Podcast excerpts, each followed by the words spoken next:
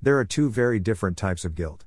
There is guilt that comes from the evil spirit, Satan, and there is guilt that comes from the Holy Spirit.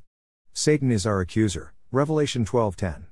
He makes us feel guilty because he wants to keep us feeling guilty. The Holy Spirit convicts us of our sin and guilt, John 16:8, because he wants us to see our sin for what it really is, and he wants us to bring our sin to Jesus, our savior, and receive from him the forgiveness of our sins.